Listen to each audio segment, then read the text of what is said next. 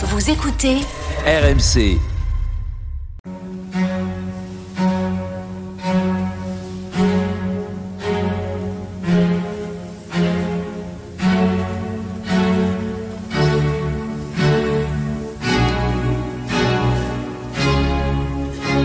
Église d'aujourd'hui, une émission de Régis Burnet. Bonsoir et merci de nous retrouver pour Église d'aujourd'hui, votre moment de réflexion du dimanche.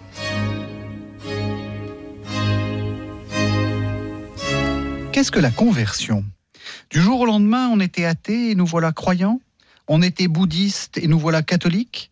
Est-ce un changement violent ou un lent cheminement vers la foi? Mon invité d'aujourd'hui nous propose une réflexion passionnante sur la conversion en deux parties, une partie réflexion et une partie témoignage à partir de récits de vie convertis. Bonsoir Alexia Vido. Bonsoir. Vous êtes journaliste pour l'hebdomadaire La Vie et vous êtes la responsable des essentiels, c'est le cahier central du, magazine, et vous venez de faire paraître comme des cœurs brûlants chez Artege. C'est donc des récits de conversion que vous faites précéder d'une réflexion générale sur la conversion. Alors peut-être une première question, pourquoi, pourquoi ça vous a intéressé cette question de la conversion? Elle m'a intéressée dans la mesure où j'en ai fait l'expérience personnelle il y a une douzaine d'années. Euh, j'étais athée et je suis arrivée un peu par hasard dans un monastère et euh, en trois jours, euh, j'ai rencontré le Christ en personne et ça a changé ma vie. Et ça a été le, non pas le point d'arrivée, mais le point de départ d'une aventure spirituelle et humaine absolument extraordinaire. Et, donc c'est un sujet qui me concerne de près. J'ai voulu un petit peu plus l'approfondir. Et à mon petit témoignage de converti, j'ai mêlé d'autres témoignages de, de grands convertis du XXe siècle et aussi dans la première partie, une recherche plus euh, à partir de la parole de Dieu, euh, qui donne une lumière très éclairante sur ce phénomène de la conversion, qui est vraiment un, phénomène universel.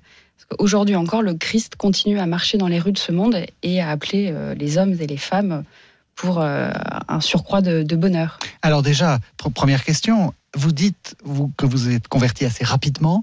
Est-ce que c'est toujours comme ça? Est-ce que, est-ce que euh, le modèle que l'on prend toujours, c'est Paul Claudel derrière son pilier Il rentre, il rentre, disons, il était peut-être pas pas si athée que ça, mais enfin bon, et, il en ressort très très converti. Est-ce que c'est toujours euh, Paul Claudel derrière son pilier? C'est vrai qu'il y, a quelques conversions brutales, comme euh, autre converti fameux Saint Paul sur le mhm. chemin de Damas.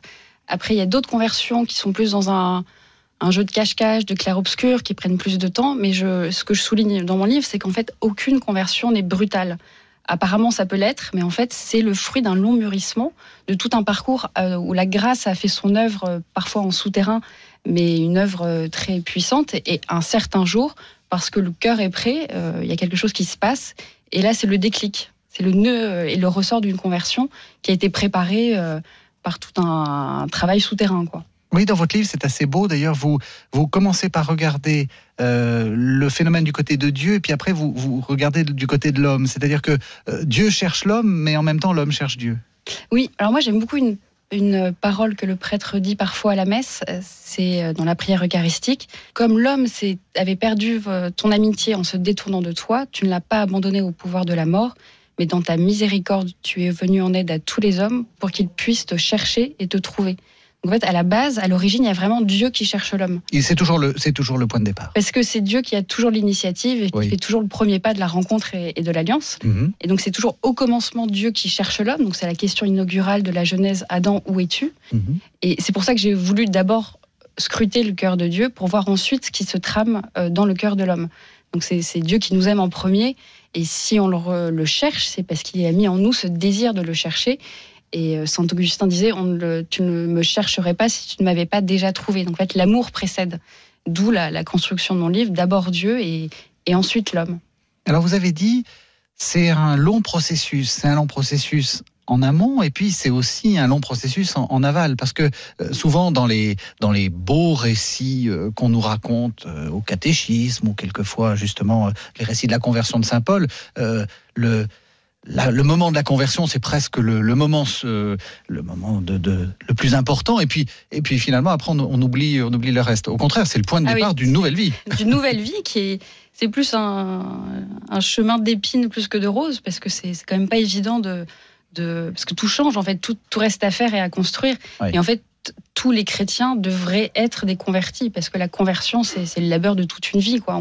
On, passe sa vie à, à, laisser le Christ prendre chaque fibre de notre être, et, mhm. c'est un combat, et euh, c'est chaque jour, faut choisir le Christ. Quoi. Donc c'est vrai que c'est c'est pas de tout repos. J'en ai fait l'expérience parfois douloureuse euh, euh, ces douze dernières années, où en fait, c'est ce que saint Paul écrit dans ses épîtres, c'est ce combat entre euh, ce vieil homme qui a du mal à, mourir et cet homme nouveau qui a du mal à, naître en fait.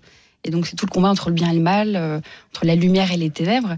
Et ça prend toute une vie euh, de, se convertir en fait. Ce livre est aussi à destination des, chrétiens qui se pensent être arrivés au terme, alors qu'en fait ce n'est que le point de départ. C'est très intéressant ce que vous dites parce que c'est vrai que avec la figure de saint Paul, on a l'impression que euh, on sait bien qu'il a une vie après après sa conversion. La preuve, il écrit peut-être un peu trop, mais on a l'impression que euh, il est euh, tout feu tout flamme tout le temps en permanence. Alors que quand on lit les lettres de Paul avec précision, on voit bien que il y a des doutes, enfin, ou des questions, il y a des, il y a des, hésitations, euh, je ne sais pas ce que je dois faire, je mm. dois rester, je dois mourir, je dois. enfin, comme vous dites, euh, c'est pas, c'est pas le début du chemin de rose. Eh ben, le Saint Paul parle d'un pugilat. Oui. C'est le, bon combat. le combat de la foi. Et le, tout l'enjeu est de rester euh, dans cette lancée, dans cette dynamique, dans ce processus euh, qui n'aura jamais de terme si ce n'est à la mort et encore. Mm. Et, c'est vrai que Saint Paul a des mots forts pour décrire cette. Euh, euh, je crois que c'est dans les épîtres aux Hébreux où il dit Vous n'avez pas encore résisté jusqu'au sang. Donc là, on parle un peu, enfin, c'est tout assez dramatique. Oui, ça donne énormément de joie aussi. Hein, je préfère le, souligner. Vous, vous, la vendez pas bien, votre, conversion. Non, mais c'est le combat de la vraie vie, en fait. Et même des gens qui ne, pensent pas avoir la foi, on sent bien que dans la vie, ça demande un petit peu de. Enfin, il faut le vouloir, quoi. Il faut. Euh, il faut. Euh, enfin, l'amour coûte. L'amour coûte tout. Et ça, euh, même les gens qui, encore une fois, ne pensent pas avoir la foi ou s'y refusent, on voit bien que dans notre vie humaine, si on veut faire quelque chose de beau, euh, si on veut tendre au vrai et au bien, et eh ben, et bah, y a, ça, ça coûte quoi, jusqu'à parfois faire mal. La conversion, c'est vous, avez une, un très beau passage sur la question de, de, l'écoute. Est-ce que Dieu vous a parlé dans votre conversion? Est-ce que vous l'avez entendu? Oui, je l'ai entendu. Alors, c'est ce que ce dont Élie a fait l'expérience, le prophète. Euh, c'est une voix proche du silence, le fin silence, la voix subtile. Euh, et ça demande euh, une ouverture de cœur et puis aussi tout un terreau propice à cette écoute, un silence. Moi, c'est pour ça que je me suis convertie, je pense, à la base. C'est que j'ai, je suis arrivée dans un monastère euh, dans la montagne en février, il n'y avait personne et toute la création a été recouverte de neige. Et donc, ça sorte de. Voilà, un côté immaculé mhm. euh, qui a permis à, tout mon être finalement de se détendre, de faire silence. Et c'est quand on est dans, cette, dans ce silence qu'on peut euh, entendre une autre voix que la sienne en fait. Et donc oui, j'ai entendu Dieu et je l'ai entendu directement, mais aussi euh, à travers des, des, sœurs, des religieuses qui ont donné leur, vie au, au, Christ, à travers la nature, à travers la parole de Dieu que j'ai commencé à lire, à travers la liturgie. Donc Dieu parle directement, mais il parle aussi à travers des intermédiaires. Mhm. Donc c'est vraiment deux actions de Dieu différentes qui se retrouvent et qui sont très belles. Et j'aime bien votre idée, c'est que finalement, euh, tout ce processus que l'on décrit comme une conversion, ça n'est que se mettre à l'écoute de Dieu, en fait. Ça passe beaucoup par l'écoute. Et je pense aussi, ça passe aussi par euh, l'écoute. Euh, dont, dont, on peut bénéficier. Moi, les, les sœurs, la première sœur que j'ai rencontrée, elle a pris ce temps de m'écouter, moi, avec toutes mes questions. Et donc une écoute attentive. C'est vrai que l'attention, euh, j'y reviens souvent, mais l'attention est importante quand on se sent entouré euh, d'un intérêt et d'une personne qui est attentive à ce qu'on peut porter même inconsciemment. Ça, ça permet de débloquer quelque chose en soi et ça ouvre un chemin ça ouvre un chemin qui n'est pas uniquement un chemin personnel. Vous le montrez, vous le montrez assez clairement. Euh, la conversion devrait déboucher ou doit déboucher sur la mission. On ne se convertit pas que pour soi, en fait. Bah, Dieu ne nous choisit pas euh, un jour juste euh, pour de petits conforts ou notre euh, bonne santé ni sainteté. Ou votre inconfort, puisque vous dites que ce n'est pas un chemin, de, rose. il nous, enfin moi c'est comme ça que je l'ai reçu. Il nous, il vient nous chercher pour ensuite nous faire témoigner auprès, enfin dans notre milieu, dans notre lieu de vie, de, de ce qu'il a fait pour pour nous et puis cet amour qu'il nous a donné, cette joie dont dont il nous le fait le cadeau. Et c'est vrai que je pense que que tout converti a une responsabilité particulière de rendre ce qu'il a reçu, de le donner et euh, c'est pour ça que j'ai écrit ce livre, c'est pour ça que je suis euh, ce soir à la radio, euh, parce que c'est tellement important finalement. Le monde crève de, ne mhm. pas connaître l'amour, et, c'est trop important en fait de, témoigner de cette espérance qu'on a rencontrée un jour et qui n'est pas pour nous seuls. Est-ce que quel, regard vous vous portez sur ceux qui ne se sont pas convertis? Est-ce que est-ce que vous avez l'impression d'être un peu supérieur, d'avoir eu beaucoup de chance euh? Malheureusement, j'ai eu j'ai eu cette tentation au début de ma conversion. Euh, j'avais l'impression d'avoir un tel cadeau que je voulais que tout le monde l'ait, le reçoive et se convertisse de la même manière que moi, de manière aussi fulgurante, aussi radicale. J'ai notamment éprouvé cela avec ma famille, avec mes sœurs, mes parents. Euh, ensuite, j'ai compris que voilà, chacun avait son heure. Euh, Paul Claudel en a fait l'expérience avec euh, un philosophe, Jacques Rivière. Jacques Rivière lui écrivait des lettres en disant oui, j'hésite, je sais pas trop, je suis attiré, mais en même temps tout ça. Et Claudel a dit mais il, il, était impatient quoi. Il dit mais vas-y lance-toi. Et après il s'est rendu compte qu'il avait été plus pressé que Dieu et que c'était une manière, finalement, dans son, cet empressement, il se mettait à la place de Dieu et il faisait le reproche finalement de ne pas savoir euh, s'y prendre avec euh, Jacques Rivière. Et donc il a cette parole que je ne saurais peut-être pas citer de tête, mais euh, Dieu aura son heure avec vous, que ce soit la première ou la onzième. Donc quand j'ai compris ça, moi j'ai un peu lâché et en fait c'est Dieu qui convertit. On, peut témoigner, on doit témoigner, mais après c'est l'œuvre de l'Esprit Saint.